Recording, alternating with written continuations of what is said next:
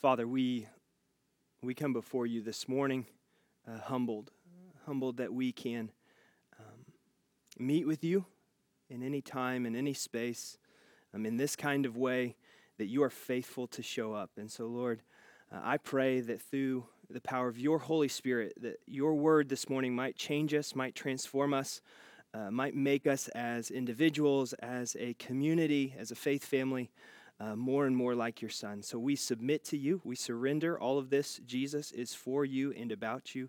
It's in your name we ask all these things. In Jesus' name, amen. Amen.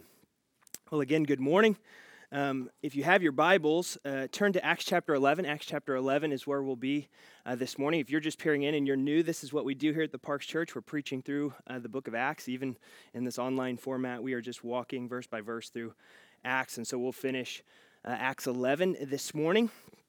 And while you're finding your Bibles, maybe for some of you, or, flipping there, just as way of announcement, uh, this week on Wednesday, we sent an email out to uh, those who are uh, active attenders here at the Parks Church, um, letting you know some of the details about us gathering in person again, which is going to, Lord willing, happen. Uh, May 31st. So please check your email if you're unaware of that. Uh, check our updates as we'll continue to give you information uh, that way as well and make sure that you select a worship time uh, for us. All right, Acts chapter 11, we're going to be in verse 19 all the way through the end, which is verse 30. So let's read the Word of God. Now, those who were scattered because of the persecution that arose over Stephen traveled as far as Phoenicia and Cyprus and Antioch, speaking the word to no one except Jews. But there were some of them, men of Cyprus and Cyrene, who on coming to Antioch spoke to the Hellenists also, preaching the Lord Jesus. And the hand of the Lord was with them, and a great number who believed turned to the Lord. The report of this came to the ears of the church in Jerusalem, and they sent Barnabas to Antioch. When he came and saw the grace of God, he was glad, and he exhorted them all to remain faithful to the Lord with steadfast purpose. For he was a good man, full of the Holy Spirit and of faith. And a great many people were added to the Lord. So Barnabas went to Tarsus to look for Saul, and when he found him, he brought him to Antioch. For a whole year, they met with the church and taught a great many people. And in Antioch, the disciples were first called Christians. Now, in these days, prophets came down from Jerusalem to Antioch, and one of them, named Agabus, stood up and foretold by the Spirit that there would be a great famine over all the world. This took place in the days of Claudius.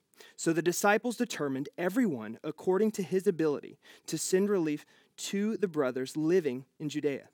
And they did so, sending it to the elders by the hand of Barnabas and Saul. This is the word of the Lord. Okay, so we're going to walk uh, verse by verse through this, and uh, this is a, an incredible picture of a church. There are two primary uh, churches, if you will, um, during this time. And what we see here is the start of a major one of these primary churches, uh, the church of Antioch. So the other one would be the church in Jerusalem that's referenced in this as well. But I want us to look specifically at what's laid out here in Acts chapter 11 about this, this beautiful place known as the church in Antioch. Uh, Antioch was a, a, a massive metropolis uh, in this day and age, about 300 miles north of Jerusalem. It uh, was kind of this cultural and trade hub where you would find all kinds of people who passed through it. However, uh, Antioch was a, a, a very uh, idolatrous city. Uh, it was a very pagan city where the, you would find the worship of so many gods Zeus, Diana, Artemis, all these things. many scholars say that this was the quintessential Gentile city, this area. And this is important because if you'll remember last week in verse 18, that it said that the, the gospel has now went forth to the Gentiles. And so this being a quintessential Gentile city, and yes, there, there were Jews there, as we'll, we'll talk about here in a second, um, we, we have to ask the question, is verse 18 really true? Does the gospel go forth to uh, all the Gentiles? Can the gospel make inroads to these people? And the answer is yes. John Stott, a commentator on Acts, says this There is no more appropriate place that could be imagined, either as the venue for the first international church or as the springboard for the worldwide Christian mission. That's what we find here at the church at Antioch, that this church is going to be Paul's hub for his missionary journeys. It's going to be kind of home base as he gets sent uh, throughout the world. And honestly, as we just read in Acts chapter 11, and as we'll break this down, this church should be a model for every Bible believing, Jesus loving church uh, around the world. This is something we should, as the Parks Church in our community, even model ourselves after. And so, w- what's their secret? Why, why is this? Why did this become uh, such a, a powerhouse of a church? And I think uh, Luke tells us things specifically so that we're not mistaken to think that it was about programs, to use some modern language. It wasn't about programs, it wasn't uh, uh, about stellar preaching, or it wasn't about amazing worship music. All of those are, are, good things, but there was something different that made this church beautiful and powerful and pivotal in this place, in this season uh, for the Lord. And so the first thing I need to say just right out of the gate is found in verse 21 and verse 23a that it is the hand of God upon this place. Luke makes no mistake about it that it's the hand of God, it's the grace of God at work at the church, in the church of Antioch. However, the Christian life and the church is not passive right? We don't just go, okay, well, it, it's, it's, it's just the hand of God, it's just the grace of God, and we just sit back and we just kind of watch how that, that works itself out. The way in which the hand of God works itself out, the way in which grace works itself out, the way in which the Spirit of God works itself out in the life of the church is not by passive people, but it's by grace empowered people that the hand of God, that the grace of God, that the Spirit of God, if you will, is the necessary fuel in the engine of the church, in the engine of the church for beautiful, hard, God glorifying work. This is something that D.A. Carson uh, famously calls grace driven effort. We are driven by grace to do great things for and in the kingdom of God. So, what set this church apart? Luke breaks it down. Let's break it down uh, this morning. The first thing in verses 19 through 21 is this idea of grace driven evangelism, right? It says right out of the gate that they spoke or they shared the gospel predominantly with Jews. They said, wait, wait, Kyle, you just said this was, was a largely, you know, the quintessential Gentile area. Yes, but there were Jews.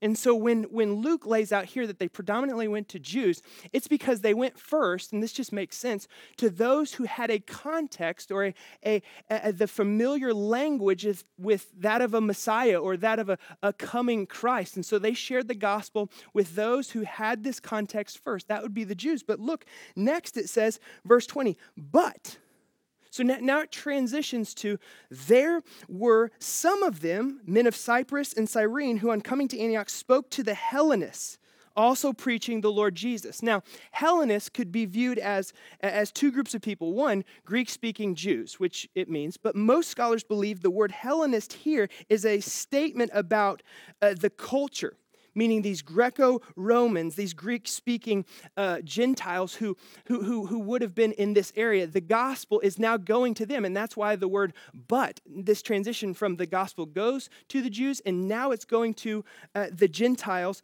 as well. And, and, and absolutely, this blows the categories um, that were set up by, by Peter prior and by these believing Jews fr- from last week. And so, what I want us to see here is that the mission in the Word of God is going out. The gospel is going forth and it supersedes this, this culture. The gospel is a transcultural phenomenon. It speaks to every culture at every point, at every time. And the gospel, as we see here, reaches into places that have no framework for what they're talking about. That's what this transition is. That's why the word but is used here. In, in, in our culture, let's bring it to, to where we are today. Our culture is getting this way. Even here in middle America, in the Midwest, you can see this very clearly on the coast, but it's even here. Uh, this past week, I, heard, I was in conversation with two different people where they were sharing stories like this, where, where people have no framework of the gospel. They have no framework for, for the things of Christ and the, the saving redemptive power that comes through him right? People, people will look at you with that confused puppy dog face, right? Or, or, or, look at you like you're from Mars when you're explaining this. And listen, I don't tell you that to dishearten you. I tell us that to encourage us to say, listen, in those places, that's where the gospel thrives.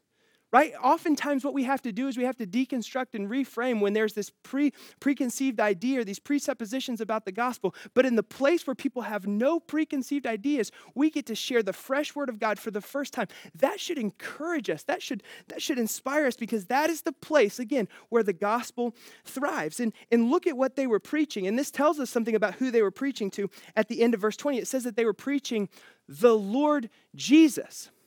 Now, to mainly a Jewish audience, what you'll notice is that they preach the, Lord Jesus Christ, right? This word Christ is a title, and they point back to the Old Testament and they say, listen, Jesus is the prophesied Messiah. He is the one who has come as God's Son and deliverer for us. But to mainly a, Jew, a Gentile audience without any preconceived idea, what they are preaching is the Lord Jesus. They are sharing that the gospel is about the lordship, right? The supremacy of Christ ruling and reigning in our lives. And this is absolutely a subversive message to this culture in Antioch. This is something that flies absolutely counter in this pluralistic society that worships so many different gods. These believers come in and go, no, there's one Lord, and his name is Jesus. Uh, many scholars believe actually that the early Christians were called atheists. They were called atheists because they were accused of, of, of, worshiping only one God. And the surrounding culture looked at them and said, Hey, we're a multi God nation. We, we worship many gods. But because they were so, the early Christians were so exclusive, they called them atheists. Right? This is defying the cultural narrative. This is subverting that narrative or that stream. You see, this is what we're doing when we gather like we do, when we worship like we do, when we pray, when we open the scriptures, when we practice the spiritual disciplines, when we, we, we radically sacrifice for one another or for our community. We are subverting the cultural script handed to us by, by the, the time in which we live. We're going, no, no, no, no. There's only one God. There's only one way, and that is the way of Jesus. Right? Not, not my money, not my kids, not my marriage, not my comfort, my preference, my security, not, not power, not career, not sports, not self, right? Listen, we don't, we don't worship the god of Zeus or the, the, the goddess of, uh, of Diana or any of these other uh, Roman Greek gods. What we're guilty of is worshiping the God of, of self. And what we do in subverting this by declaring that Jesus is Lord, it's going, I'm not Lord, He's Lord. There's one king, and his name is Jesus. And, and so we see this playing out here in Antioch by the believers, this subversive message that is taking root. There was this grace driven evangelism. And something I want to point out really here quickly before we get to our first question is this that the church in Antioch was not started by some well known church planter, it was not started by even a prophet or an apostle. It was planted and started by ordinary people who just went out and told the gospel story. They went out and they told and exemplified how to follow the way of Jesus. It's, it's amazing. It's this organic, from the, the, the, grassroots up story of redemption embodied in a group of people. Tim Keller on, on this group in Antioch calls them mavericks, right? Unknown mavericks. John Stott, again back to him, he calls them daring souls, that these were the first group going into a non Jewish culture with the gospel to see the power of God transform it. It is a radical move by this unknown group. You see, what we've fallen into, especially in Christian circles, is this idea of celebrity status guys and gals who we revere and respect for all the right reasons sometimes we rely on right? If if we could just hear from them if we could just hear their voice and, and what they're doing right? We could line up the best of the best guys and gals who we love right? Who we only need to identify by their last name right? Keller piper swindoll. And listen i, I love all of those guys. But listen that's not what god calls us to. And for most of us, we're not even going to be remembered past the time, right, where, where we're buried and gone. And listen, that's okay. You see, if you ask me, hey, could we have week after week of those guys and those gals who are gifted and right and, and, and, and speak the word of God with power and truth and beauty, or if we could have each and every one of us at the Parks Church, with gospel intentionality, go from here with the gospel on our lips and the gospel on our lives, day after day, scattered throughout our community. That's the one I'll take 10 out of 10 times. The community of God doing ordinary things with gospel intentionality. Listen, we don't know their names, but we know what they're part of. They're part of this grace driven evangelism that is spreading, and it's a beautiful and good thing. So let's pause right here, and a question's going to come on the screen. Uh, you guys dial- dialogue uh, about it for just a second, and then we'll get back right into the text.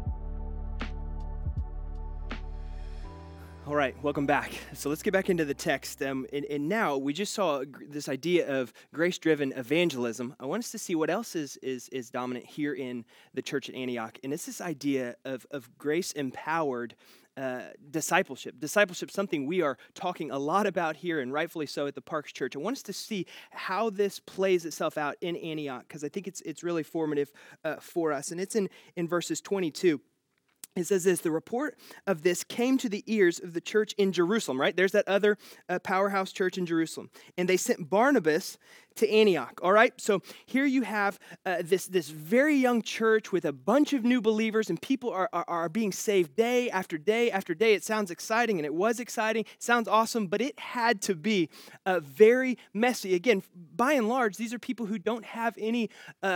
Context for what's taking place. They don't necessarily know how to set things up. They need to be uh, discipled. And so, this young church, wisely, uh, kind of what happens is, is it gets word back to Jerusalem. In Jerusalem, the church in Jerusalem sends a, a guy named uh, Barnabas.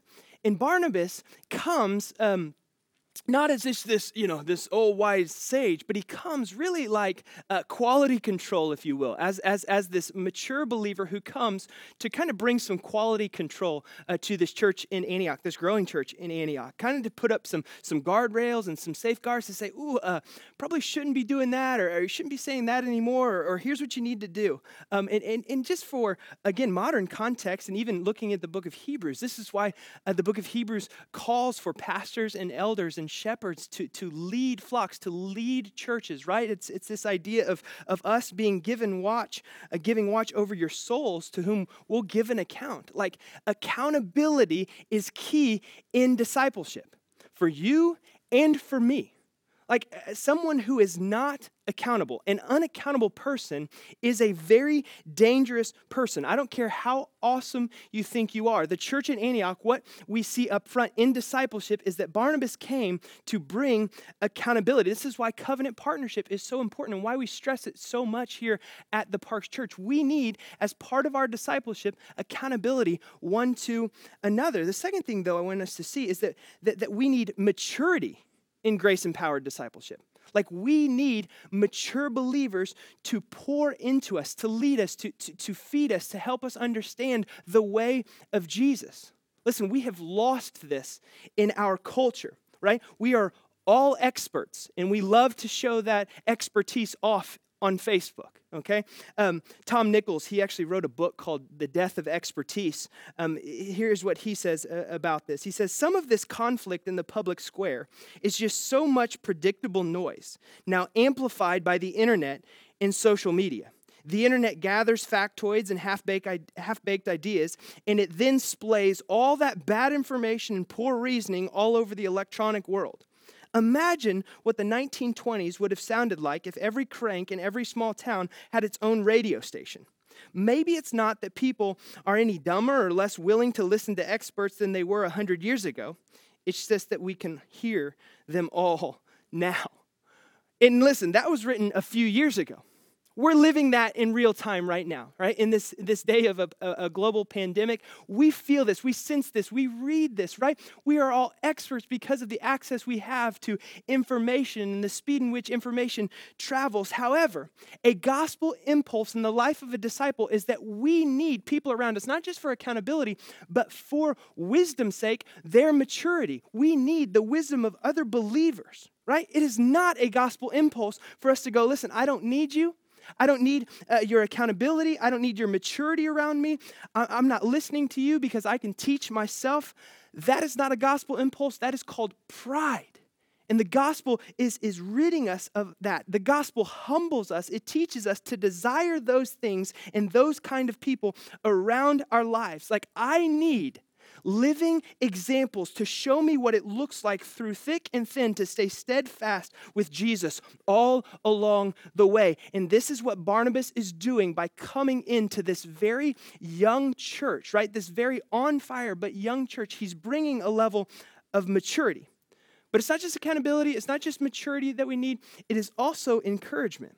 Barnabas, right? Where does Barnabas come? Go back to Acts chapter 4, real quick and it's in verse 36. It says, Thus Joseph, that's his name, who was called by the apostles Barnabas, which means son of encouragement.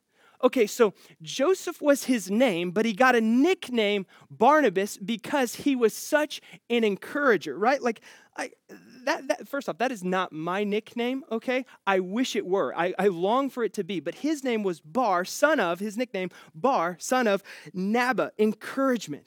He comes into Antioch. And again, we said this, these are new believers. I'm sure it's kind of a, a mess. And what does it say in verse 23? It says that he sees in this church, not how messy it is, not what they're saying that's wrong, not that, he sees the grace of God that Barnabas comes in, and yeah, there are all these things happening, but he goes, Here's what I see upon you I see the grace of God moving and stirring. I see people coming to faith. Right? He encourages them. You see, without encouragement, belonging and thus discipleship will wither and die. I think what made Barnabas so well received amongst this community and this church and, and the, why it grew so quickly was because Barnabas came with this heart of an encourager to encourage them in the right direction and encourage them even in the way that they shouldn't go.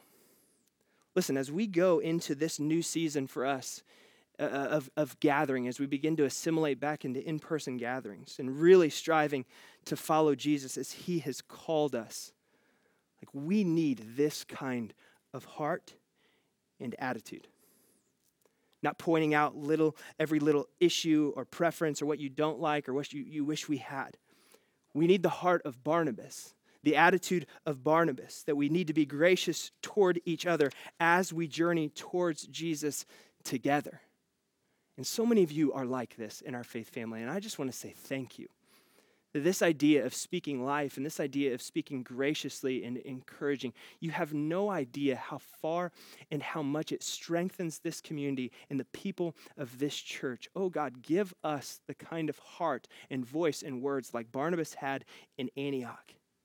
And it says what he, what he told them. It says that he exhorted them to remain faithful to the Lord with steadfast purpose as we go into this, the, the, this new season for us as a church, right? Transitioning from one to another. Listen, our exhortation is the same. Let's remain faithful to the Lord with a clear and steadfast purpose that He might be glorified. That's what should be on our lips and in our life. So they had encouragement, they had maturity, they had accountability as they were they were discipled, but they also had instruction. Verse 25 it talks about Barnabas realizing that, that maybe he had a little bit of a, uh, of a shortfall or that the church was just growing so rapidly that he couldn't do everything on his own. It says that he sent for Saul, who's, who's Paul, right? And it says that they taught them.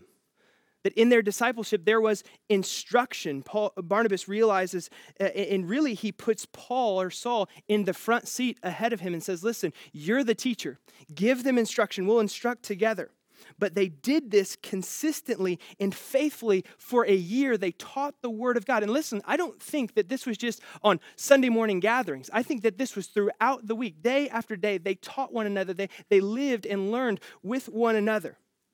Listen, Barnabas most likely was a very successful businessman in Jerusalem, right? He's not a seminary grad. He's not a, he's not a rabbi. He, he was a businessman in Jerusalem who left Jerusalem to come to Antioch to put his life on pause and pour into them right? We need this model of faithfulness, a model of commitment, a model of people who will hang in there and do the hard things. I'm sure not every day in Antioch for Barnabas was beautiful and great and just flowers and, and, and cupcakes, right? I bet it was very hard, but he did not run away at the first sign of difficulty or, or first rub against his preference, right? He was committed. Again, I just for the Parks Church, I want to say thank you to so many of you who have this kind of attitude and commitment toward your local faith family. And if you don't, I pray that this would stir you up to that kind of commitment. And so, listen, this means that Barnabas gave up certain things to instruct them and to teach them and to walk with them and be discipled, but also be the discipler. Listen, we're going to have to give up certain things as we're truly in community together. In deep relationship, there are things that I have to, that you have to lay down for the sake of other brothers and sisters in Christ. And let me tell you, that's not going to fly for some of you. But I pray as we peer into this church that became a powerful and beautiful sending church, that we would pick up some of these things that they picked up as disciples. And so here's what I want us to pause and question two really quickly. And I want you to dialogue wherever you are, think about this about which one of those things do you naturally run away from? Because we all do. Some of these things we naturally reject. Dialogue about that for a second, then we'll, we'll close this down really quickly.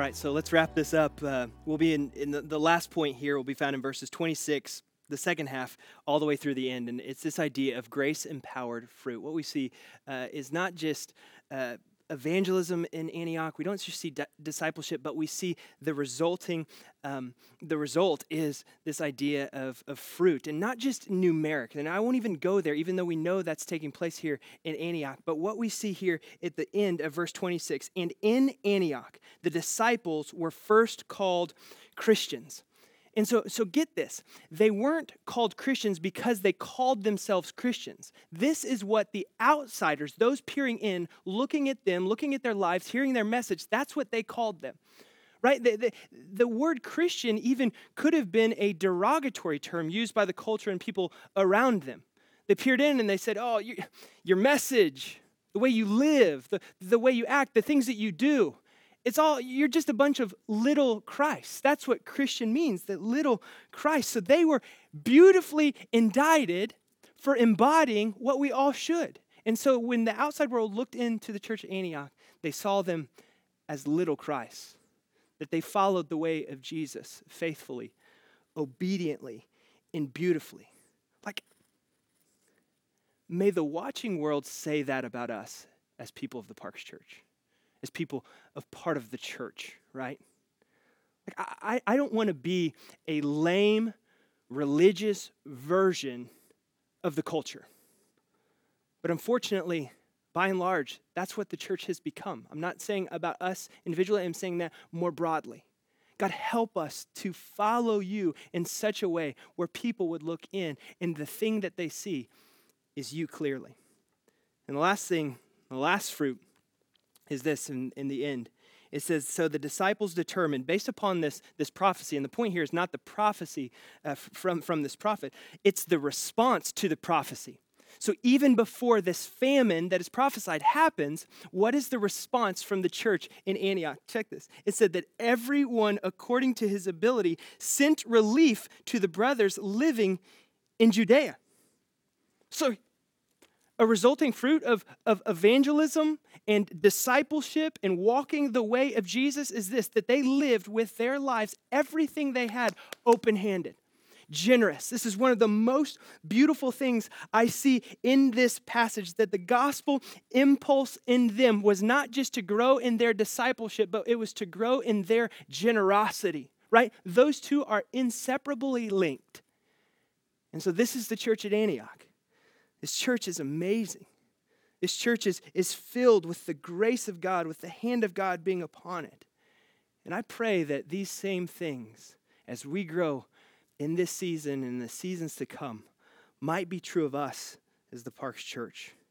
That we see Antioch and we see men like, like Barnabas in this story, and that our hearts are drawn to be more faithful and in love with Jesus and follow him with everything that we are. Let's pray. Holy Spirit, we submit this word to you. Only you can do the excavation of our hearts. So do it. Rid from us individually and corporately the things that stand in your way, in our way from drawing close and following and pursuing the way of Jesus. God, I thank you for this community. I thank you for the flashes and the clear pictures and the similarities we see at the parks and we see uh, from the church at Antioch. Oh, Lord, align us more with your spirit for your glory. In Jesus' name we pray.